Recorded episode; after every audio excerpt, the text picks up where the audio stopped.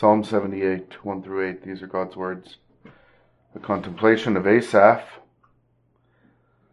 Give ear, O my people, to my law. Incline your ears to the words of my mouth. I will open my mouth in a parable. I will utter dark sayings of old, which we have heard and known, and our fathers have told us. We will not hide them from their children, telling to the generation to come the praises of Yahweh, and his strength, and his wonderful works that he has done.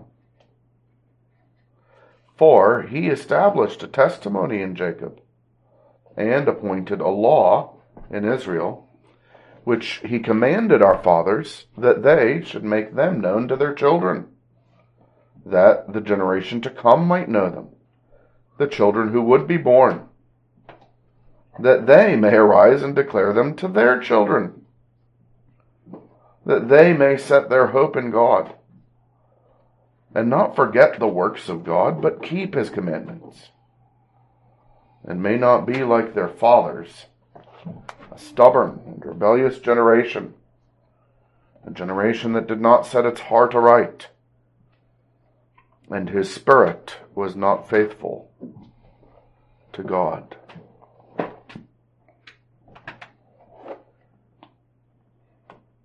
So far, the reading of God's inspired and inerrant word.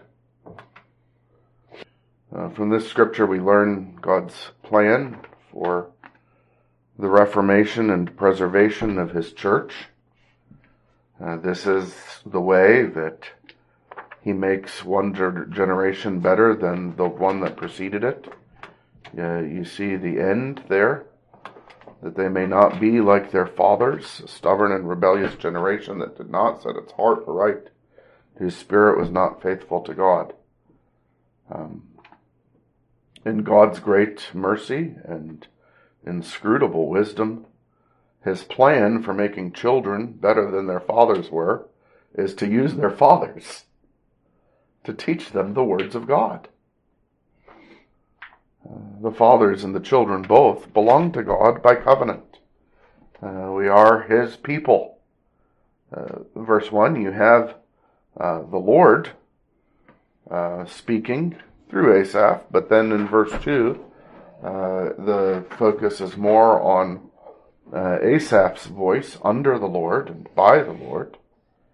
Uh, and the Lord has taken a people to himself that we might first know him himself, the praises of the Lord. Second, know the strength of him, so him himself in relation to us, his strength, verse four. And then third, the expression of his character and the expression of his relation to us in his actions. So in the third place, his wonderful works that he has done. And so here are three parts of what man is to believe concerning God. You have, of course, uh, memorized in your shorter catechisms what do the scriptures principally teach. And the scriptures principally teach what man is to believe concerning God and what duty God requires of man. But doing the duty that God requires of us flows always from believing the truth about God that God teaches us. So we are not going to uh, uh, reform from our stubbornness and our rebelliousness and our incorrectly set hearts and our unfaithfulness.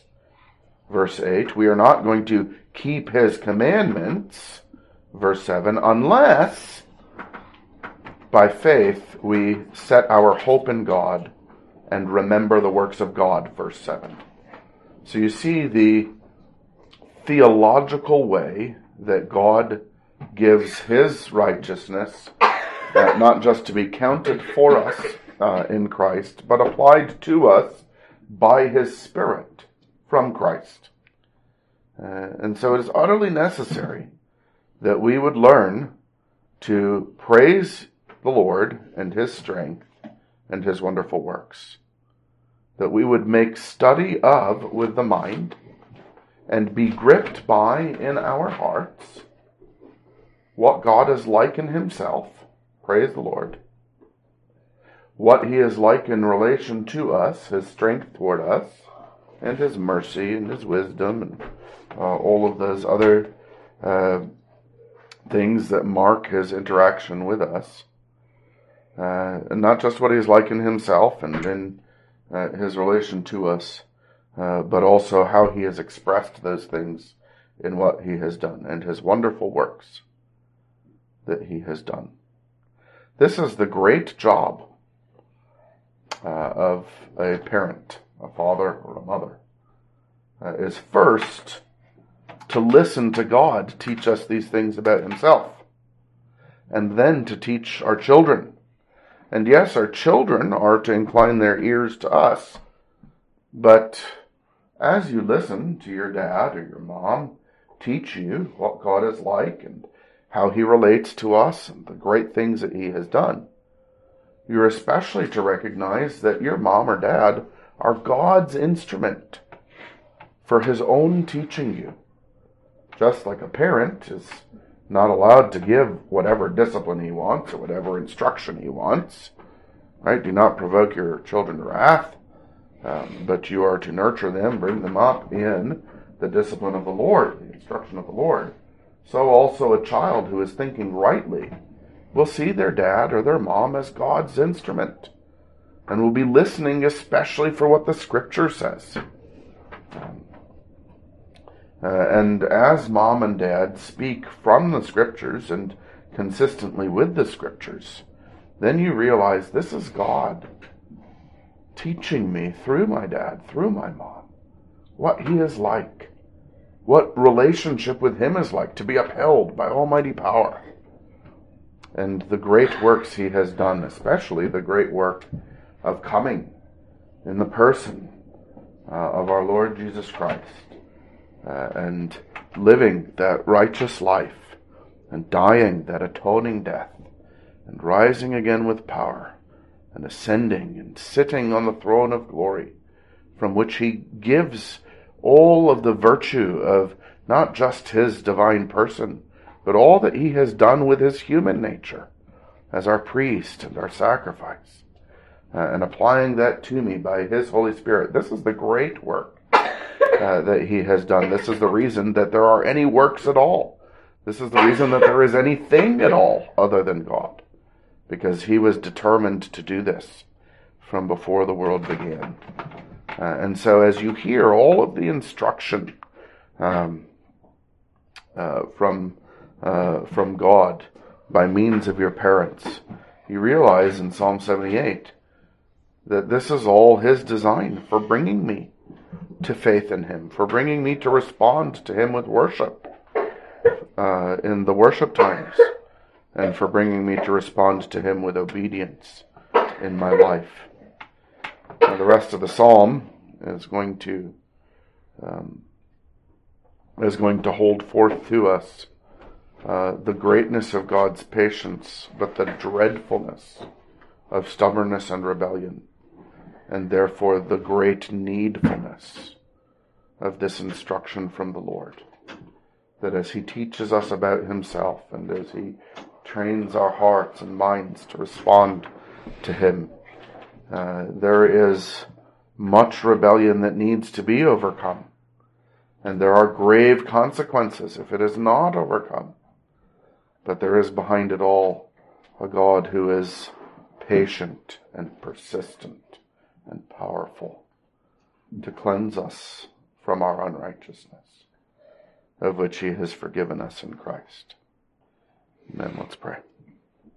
Our Father in heaven, we pray that you would uh, help us to receive instruction from you, that we would be grateful whenever you gather us to yourself, whether